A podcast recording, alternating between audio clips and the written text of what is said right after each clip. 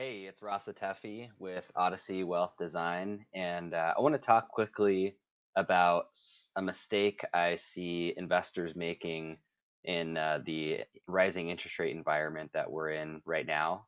As you may know, the economy is very strong, and what's happening is the Federal Reserve is slowly but surely raising interest rates in the economy. Inflation is picking up to a certain degree, and all that means that interest rates over the entire economy and in the marketplace are rising over time, and they have risen relatively quickly in 2018 so far. And so one of the mistakes that I see investors making that can really hurt them in the fixed income or bond markets is buying bonds and bond funds that have longer maturity dates. So that would mean, for example, a bond that has a maturity of 10 or more years, particularly once you get into like 15, 20, 25 year maturity dates. That becomes a real problem in a rising interest rate environment, or at least adds a ton of risk to your portfolio. So you really have to know what you're doing if you're going to add those types of bonds or have those types of bonds in your portfolio.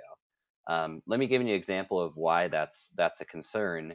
For example, there's a Vanguard Long-Term Bond Index Fund, VBLTX, and that one has a average duration of an average maturity date of the bonds in the fund of 24.2 years, and an average duration, which is a measure of interest rate risk, of 14.9 years.